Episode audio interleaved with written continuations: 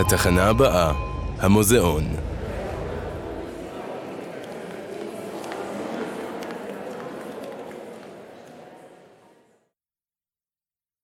שלום וברוכים הבאים לתחנת המוזיאון. שלום שלום, אה, שלום לך אסף וייס. שלום נדב.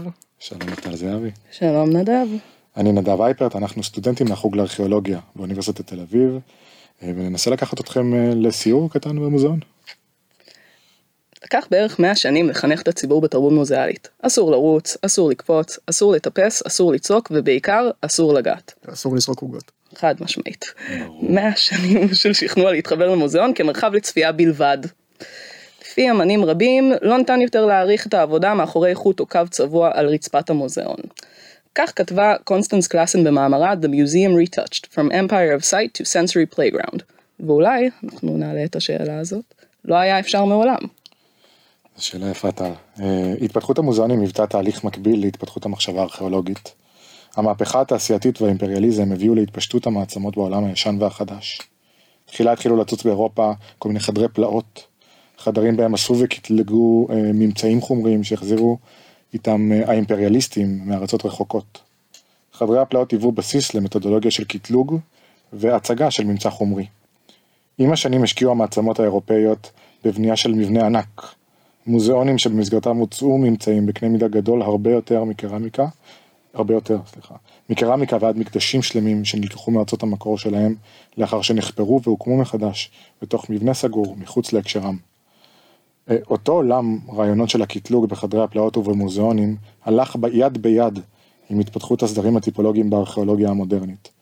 אה, דוגמת אולברייט שאנחנו מכירים פה מהמרחב שלנו ובכלל מההיסטוריה של אה, הארכיאולוגיה, וחדרי הפלאות הורכבו מאוספיהם של קבוצות כמו אותם דילידנטים שייסדו, שייסדו משלחות, את משלחות החפירות הראשונות, שמאוחר יותר התפתחו לארכיאולוגיה שאנחנו מכירים אותה היום, ורצו להציג את עושר הממצאים חזרה בבתים שלהם מערבה. ובאמת חשוב להבין כמה הדבר הזה הוא אלמנט מרכזי באידיאולוגיה של האימפריאליזם של המאה ה-19, של המעצמות האירופאיות כמו הבריטים שרוצים להראות שזה נמצא אצלנו. והכל נמצא והכל מסודר ולכל דבר יש את המשבצת שלו והכל בשליטה שלנו. יותר מזה, אנחנו הם. בדיוק. ההליך המקביל הזה בעצם בין ההתגבשות של המחשבה הארכיאולוגית והמוזיאלית הלכו עם באמת יד ביד. בעשורים האחרונים עלתה באמת השאלה בקרב הרבה ארכיאולוגים והרבה אה, עוצרים של תערוכות ארכיאולוגיות, האם ההליך הזה בעצם נעשה בשם השמירה על הפריטים ועל מורשתם האנושית, או מתוך רצון לנכס את מהותם אליהם, אה, בין אם מתוך פטרונות ליכולת של, של המקום המקורי והעמים המקוריים לשמור עליהם, ובין אם מתוך רצון לגזול מהם את ההקשר למורשת הזאת, אפרופו אימפריאליזם. כן, אה? אחד האתרים אולי הכי משמעותיים במורשת התרבות המערבית הוא האקרופוליס של אתונה ביוון.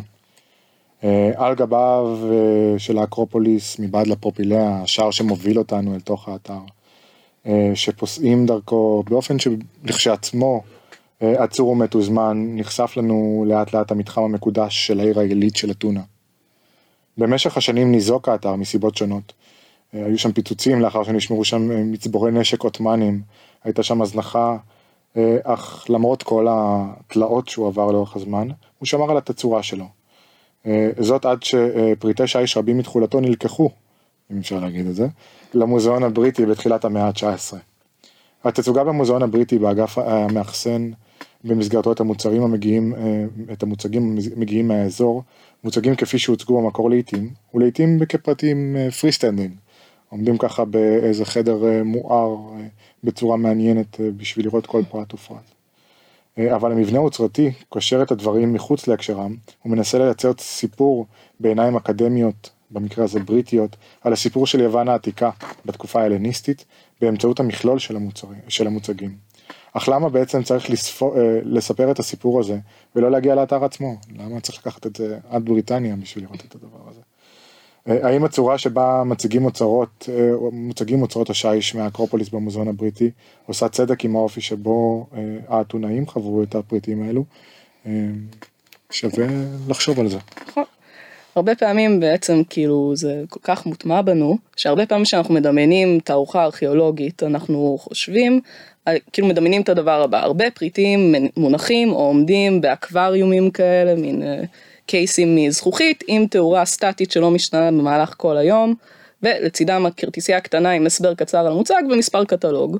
קר ומנוכר. אנחנו מסתכלים ומוצגים בעצם מרחוק בצורה מאוד פסיבית ההשתתפות שלנו אל מול הדבר הזה, ובתנאים אידיאליים להתבוננות. כאילו זה נשמע מאוד קר ומנוכר כמו שאמרתי, אבל יש גם יתרונות לצורת הצגה הזאת, באמת אפשר לראות כל פריט, והדבר הזה בעצם הוביל להרבה פריצות אה, דרך בתחום הארכיאולוגיה, ולדוגמה נניח הפענוח של האבן הרוזטה שהייתה מוצגת במוזיאון, יכולת לגשת ולנסות לפענח. עכשיו השאלות האלה זה לא שאלות שעוצרות, הן תמיד עולות ומעלות עוד מחשבות אה, שגם היוונים של היום אה, שואלים את עצמם, איך כן מציגים את הדבר אה, ועדיין שומרים עליו באיזושהי סביבה מבוקרת בשביל לשמר אותו לדורות הבאים. אחת, זו שאלה שעולה לא רק בפני ארכיאולוגים, היא עולה בפני עוצרים וגם ארכיטקטים. היוונים עצמם הקימו ב-2009 במהלך שעורר ביקורת על הגישה המוזיאלית את מוזיאון האקרופוליס באתונה. ממש למרגלות האקרופוליס אה, אה, שדיברנו עליו ממש לפני דקה, בתכנונו של האדריכל השוויצרי ברנרד שומי.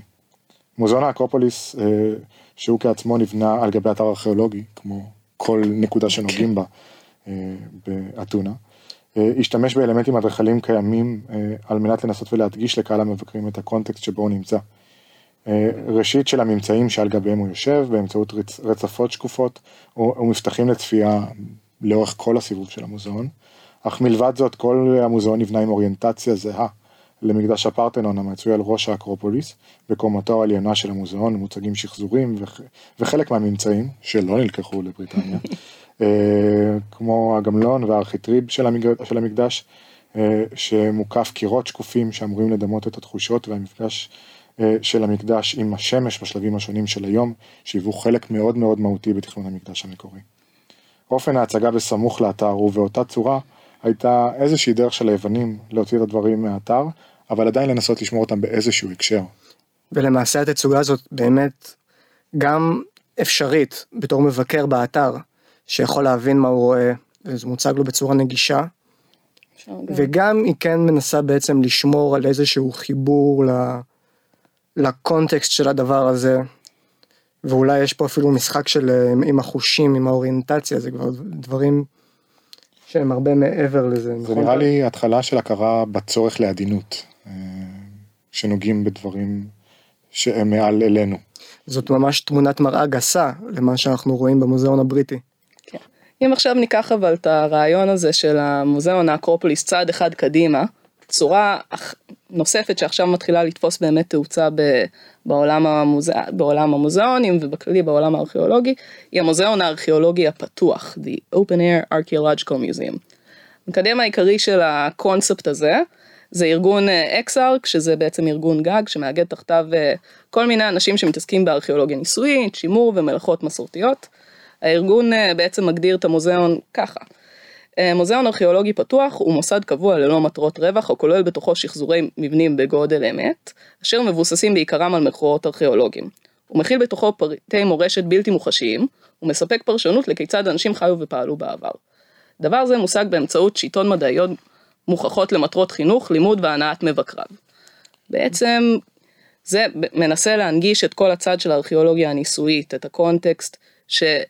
את העובדה שהפריטים האלה זה דברים שהשתמשו בהם, חיו בהם, כאילו חיו סביבם, מנסים להנגיש בעצם ולפרוץ את התקרת הזכוכית הזאת שאולי יש לאקדמיה, על הידע הארכיאולוגי ועל הידע על המוצג, ולנסות להנגיש אותו טיפה יותר לקהל הרחב. אני חושב שהביקורת שאת מעלה היא במקום, אבל אפשר לקחת אפילו עוד, עוד איזשהו נדבך של ביקורת, אה, ולשאול גם על היוונים שנתנו להם פה איזושהי מחמאה כן. על אה, עדינות.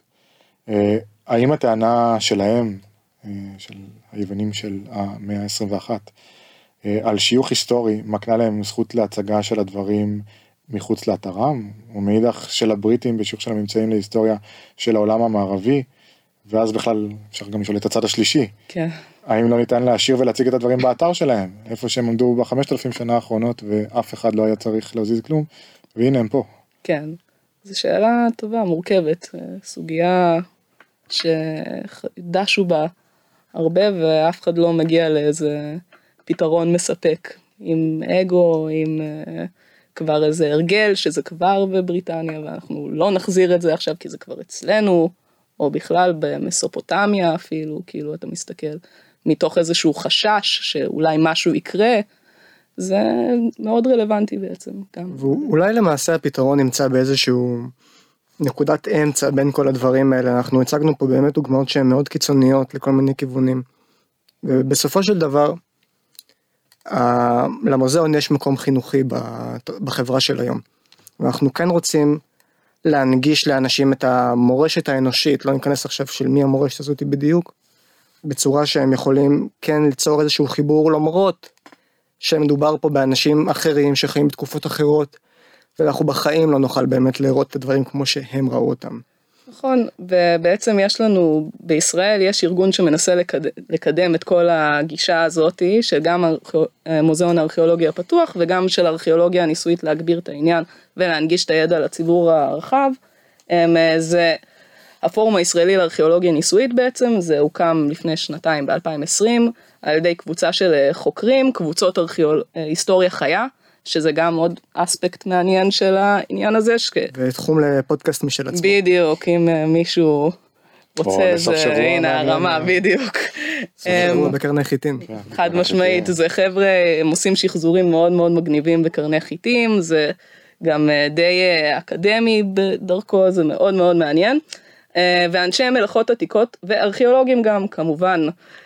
הם עורכים כל מיני סדנאות שבאמת פתוחות לציבור הרחב, שכאילו איתה הם מנסים כאילו להנגיש את כל הידע של המלאכות העתיקות האלה בעצם לציבור הרחב, וגם הם מנסים להפוך את המרכז שלהם בגבעת ישעיהו, את המעבדה החיה שלהם בגבעת ישעיהו, למוזיאון הארכיאולוגי הפתוח הראשון בישראל. אז something to look forward. גבעת ישעיהו על המפה. בדיוק. אמ, זה איפשהו שם. אוקיי, אז באמת עם השאלות ביד על המשולש הזה בין המוזיאון, הציבור והארכיאולוגיה, הלכנו למוזיאון ישראל. לנסות לראות בשטח איך אצלנו בבית הדברים האלה נראים ואיך מתייחסים אליהם. במוזיאון ישראל יש אוסף שמורכב ממעל 800 אלף פריטים מתחומים שונים. מוצגים בו בביסקוויט אחד גדול אה, תצוגות של דני קרוון, שריון של סמוראי ופריטים מתקופת הברזל. הלכנו לתערוכה נימבה, אומנות בני הבאגה והאם הגדולה, שמציגה מסכות ופסלים אפריקאים מתרבות שבט בני הבאגה שחי, שחי בגינאה, בימינו. תערוכה מורכבת מאוספם הפרטי של מיכאל ודינה וייס, אספנים ישראלים לאומנות אפריקאית. מיכאל, אדריכל במקצועו, ואחד ממתכנני התערוכה, הסכים בטובו להתראיין איתנו ולנסות אה, להבין ביחד איתנו את החלק שלו אולי במשולש של האספן, הארכיאולוגיה והמוזיאון. שלום מיכאל, אנחנו שמחים שבאת להתראיין אצלנו. תודה, תודה שקיבלתם אותי. אז אה, לפני שהתפתחה המחשבה הארכיאולוגית המודרנית, מיכאל, החלוצים הראשונים של הארכיאולוגיה היו אספני עתיקות, שהתעניינו בעיקר בערך האסתטי של הממצאים. כמו חבורת הדילדנטים הבריטים שחפרו בפומפיי במאה ה-18, גם הזכרנו אותם אה, מוקדם יותר בקצרה. את אותו הקו המשיכו המוזיאונים שהציגו את האוספים שלהם וניהלו אוספים ארכיאולוגיים של עצמם. וכיום המצב שונה שהתבססה כבר הארכיאולוגיה בתור uh, תחום שהוא אקדמי כמעט לכל דבר ויש חוקי עתיקות ברוב המדינות המודרניות שגם uh, מונעות מאנשים להחזיק אוספים פרטיים מטעם פגיעה בערך האקדמי של הארכיאולוגיה. אה, רציתי לשאול אותך, מה בעצם אה, דעתך על המצב כיום ב... בתחום האספנות של הפרטים האפריקאים ואולי של בני הבאגה הבג בפרט? מה המקום של האספנים ביחס למחקר האקדמיה, נגיד נקי יותר מגורמים חיצוניים? ואם אתה חושב שבאופן כללי האספנים של היום פוגעים במחקר או שהם דווקא אלה שמקדמים אותו? תראה, אה, צריך להבין שהצד הקל ביותר לבן אדם, כשהוא חווה אמנות, היא דרך הצד האסתטי. זה הקל ביותר, זה הטריוויאל ביותר. ואתה אז משווה את מה שאתה רואה לעומת המטענים שלך. בסופו של דבר, אתה צריך להבין שעם הזמן אתה מבין שהמטענים שלך הם לא רלוונטיים לחלוטין למטענים של או של יוצרי העבודות, או שבטח בארכיאולוגיה, שכל התפיסה היא שונה לחלוטין, ואתה צריך להבין את כל הרקע ואת כל הזה, כדי להבין מה עומד מולך. עכשיו בוא נדבר על הבאגה, למה זה דווקא, בשביל זה התכנסנו כאן היום. אה, אני הגעתי לגינאה, ותמיד שואלים אותי אם אתה אספן. אז אני לא, על אף שזה מצחיק שיש לי אוסף כ-300 ומשהו עבודות, אבל אני אגיד לך שאני לא אספן. אני גם אפילו מאוד לא אוהב שמגדירים אותי כאספן. ולמה זה כך? אספן כקומולטור, זאת אומרת, הרעיון שאתה אוסף לעצמך ויושב ומתפעל עם העבודות שנמצאות בביתך ויופיים, זה נראה לי פתט. אלא מה? ופה יש נקודה שצריך לזכור. כדי אה, לעשות מחקר רציני, שאני עשיתי, בווסט אפריקה, אין לך ברירה, אתה חייב to accumulate, אתה חייב לאסוף את העבודות. זאת אומרת, אתה חייב לרכוש אותן. זאת אומרת שהיא חד משמעית. אין דרך אחרת שהעבודות יצאו אליך, אם אתה לא תהיה הקסטודיאן שלהם. זאת אומרת, כרגע אם שואלים אותי, אני הקסטודיאן, זאת אומרת, הגבאי, בסדר? הגבאי של אוצרות הבאגה. נכון שזה נשמע מגוחך, אבל ככה אני רואה את עצמי, ואין לי דרך אחרת בפועל, בפועל שלי, בעשייה שלי, לא לראות את זה כך. האוצרות האלה, הדברים האלה, האוספים של הנריאטה קונטה, אוספים של, של דברים, לא היו מגיעים ולא היו ניתנים לי למשמרת אם לא הייתי משלם עליהם ומשלם להם יפה מאוד. אבל הם, על אף ששילמתי עליהם והוצאתי אותם עם כל היתרים והכל, הם ניתנו לי, לי, כמשמרת.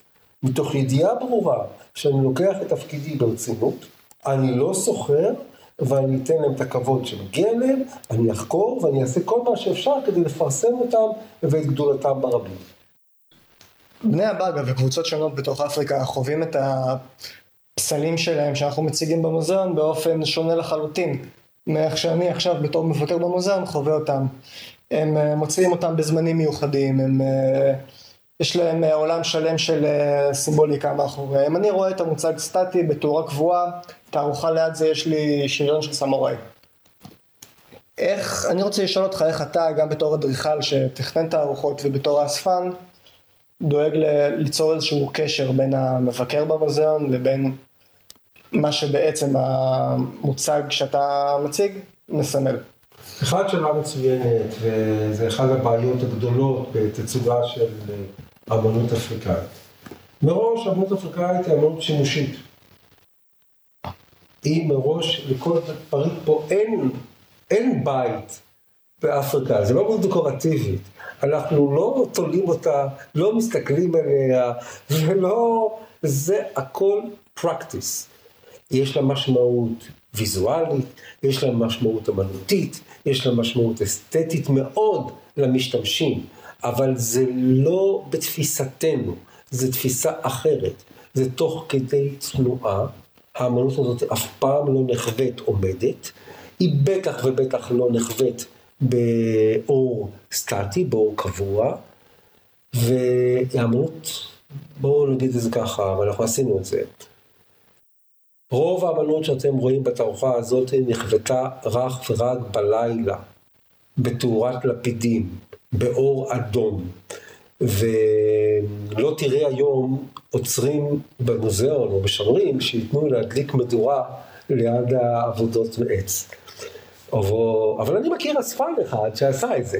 זאת אומרת, אני הדלקתי מדורות והלבשתי, אה, עד שמצאתי גינים או מספיק אה, בנויים להלכה, כהלכה, והלבשתי את המסכות, ורצינו לראות איך באמת ראו את זה בלילה.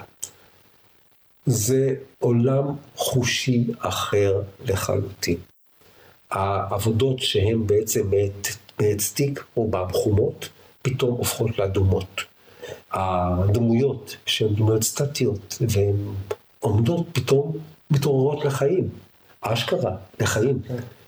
צילמנו את זה, וזה חלק מהתיעוד וחלק מהסרטים שליוו את התערוכה.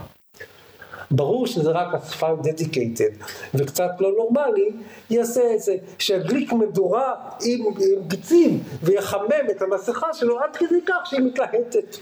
אז אם זה אומר שאתה בעצם מאמין שאולי כן קיימת דרך לשבור את התצוגה המאוד מסורתית שיש לנו היום במוזיאונים ולהציג את הפרטים בצורה אחרת. ברור. ואם נעשה זאת, אז אה, האם זה בכלל אומר שאנחנו עדיין נוכל באמת להבין איך הבא גרעו את הפסלים האלה? הרי יכול להיות שבכלל גם לא משנה מה אני אעשה, אני בחיים לא אוכל... אה, לך. אתה לא תוכל. בטח שלא בתור מבקר במוזיאון. אחד זה ברור. אתה ברור לא תוכל, ואולי גם אין, אין, אין, אין, מטר, אין, אין, אין לנו מטרה לזה. תראה, יצירות האמנות האלה, לפחות בעיניי, הן יצירות טרנסצנדנטליות. זאת אומרת, מה, מה זה טרנסצנדנטלי? עובר מרחב זמן ומקום. זאת אומרת, העבודה הזאת, יש לה משמעות מסוימת לבאגה, יש לה משמעות מסוימת לצייר אוונגרד של, אה, אה, שהייתה לה משמעות מסוימת לפיקאסו בשנות ה-30, ויש לה משמעות מסוימת לנו ולך כבחור צעיר, ב- וזה בסדר. לכל אחד מאיתנו יש משמעות לאותה עבודה, והעבודה הזאת עושה, והיא מביאה את הרוח שלה, ויש בה רוח אליך, אליו או אליו. אלא מה? שזה מאה אחוז, שזה מאה אחוז. אבל נוסף לזה יש לנו תפקיד גם כן להראות מה היה כוונת המשורר. זאת אומרת, אנחנו לא יכולים ליצור את כוונת המשורר, בטח לא אני לא יכול לבוא אליך כבחור צעיר במאה ה-21 ולהגיד לו בוא תיכנס לנע- לנעליו של בחור במאה ה-19, מאה שנים קודם לכן, בבאגלנד, בבוש פיפל. אתה יודע מה, בלתי אפשרי וגם אני לא רוצה. אבל אנחנו צריכים להראות דברים כפי שהיו, וכן להציג אותם מתוך ידיעה ברורה מי הקהל שלך, ולהציג אותם לקהל. ולגרום לקהל להבין מה הם רואים, אולי להצליח ליצור אצלו אה, תגובה נפשית לעבודה הזאת, ולהבין שזה לא סתם עבודת אמנות, זה לא סתם עבודה דו-ממדית או תלת-ממדית, זה אנטיטי, ולהבין איך זה היה פעם. עכשיו, אם אנחנו מצליחים שבן אדם מבין שזו עבודה דתית, ושזו עבודה לא... מעבר לפורום, לא סטטית. לא סטטית, עשינו את שלנו. אוקיי, מיכאל, תודה רבה שדיברת איתנו, השארת לנו הרבה חומר למחשבה. תודה רבה לכם, ואני מקווה שלא שעממתי אתכם עד אין קץ. אופן התצוגה של הסיפור המוזיאלי ממש עובר אבולוציה. נכון, כאילו זה התחיל בעצם באתרים שהיו נגישים לכולם וכל הזמן, שעברו מהלך מחדרי פלאות במרכזי הערים אל תוך מבנה ענק דמויי ארמונות שנגישים פחות ומבוקרים אבל יותר, אין מה לעשות, ומרוויחים הרבה כסף. ועד חזרה לתל עצמו, או מוזיאון פתוח, שם עושים ארכיאולוגיה ניסויית ומתנסים במתודולוגיה ליצירת המוצג והתלת מימדיות שלו נכנסת לתמונה. הקטלוג אפשר גם גישה נוחה לחוקרים ולעשייה, שקידם את האקדמיה בהקשר הזה, כן. אה, באופן חסר תקדים. אה, הביא לפיתוחים רבים, אה, הוא לא ייעלם, אבל חייבת לבוא כנראה לידו איזושהי נקודה משלימה של מחקר באמצעות עיצוב ועשייה, מגע ידיים, ולא רק סטריליות קלינית, נכסי התרבות הם אוניברסליים. המטרה במאה ה-21 היא להנגיש, אין, אין יותר את הפריבילגיה לא לעשות את זה. בדיוק. לארכיטקטורה, לאוצרות ולאופן המחקר עצמו, יש חלק בהליך הצגת הדברים והעברת הידע באופן ציבורי ודמוקרטי לכל החפץ בכך, אה, בין אם זה אה, Open Museum ובין אם זה אה, מוזיאון האקרופוליס באתונה. אה, עולה השאלה האם ארכיאולוגיה כמו המחשבה המוזיאלית עוברת אה, את התהליכים האלו בקצבים דומים, שונים, אה, ועושה את ההתאמות שלה באופן הגישה שלה לאתר, לממצא ולהנגשה. אני חושבת המחשבה הארכיאולוגית והמחשבה המוזיאליות זה לא באמת אה, שני דברים נפרדים, מאה אחוז, זה הולך ביחד, בלי הארכיאולוגיה והקטלוג, בלי המוזיאליות והקטלוגים לא היה לנו עכשיו את הארכיאולוגיה כמדע. אי אפשר לנתק את זה אחד, אחד זה לא שני דברים שקורים בוואקום, עכשיו בהחלט. המוזיאון מחליט שהוא עושה משהו ועכשיו הארכיאולוג מחליט שהוא עושה משהו, לא ככה זה עובד. זה מלאכותי לחלוטין לחשוב ככה. נכון. כל תחת כאילו מערכת מאוד מעניין כזה של משולש באמת של הארכיאולוג האספן, כמו למשל אה, מיכאל וייס, והציבור, אנחנו הציבור הרחב. הסיפור אה, של הציבוריות הוא ציבור, אני, אני חושב שזה הסיפור הכי משמעותי פה. אה, ההצברה של הידע המוזיאלי, אה, זאת המהפכה הגדולה שאנחנו מקווים שתעבור גם הארכיאולוגיה, או שאנחנו אולי מעריכים שמתחילה לעבור. נכון. זה בעצם תהליך דמוקרטי שכאילו אנחנו צריכים בעיניי חשוב מאוד להנגיש את הידע לציבור הרחב, כי זה הם אוצרות תרבות כלל אנושיים, וחבל שרק אה, אנחנו אקדמאים כביכול במגדל השן נדע את כל הדברים המגניבים וה, והיפים האלה, שגם בעצם כל הציבור מגיע לו לדעת מזה. עכשיו אסף אני חושב שמהרעיון המעניין שעשית אה, אפשר להבין שגם צריך לקרוא את הדברים בהקשרם אה, וגם צריך להבין מה קורה כשמוציאים את הדברים מחוץ להקשרם איך קוראים אותם ומה המשמעות שלהם עבור הציבור שרואה אותם בשלב הזה לא ככה. לחלוטין וגם צריך להבין שה... שבאמת בסופו של דבר אתה לא יכול אה, לשחזר לחלוטין את החוויה. אה, כמו שמיכאל אמר, אה, אדם, אם אתה לא הולך ביער ואתה מפחד ואתה רואה את, ה, את הפסל של האל שלך, אתה בחיים לא תחווה אותו אותו דבר כמו במוזיאון. אתה...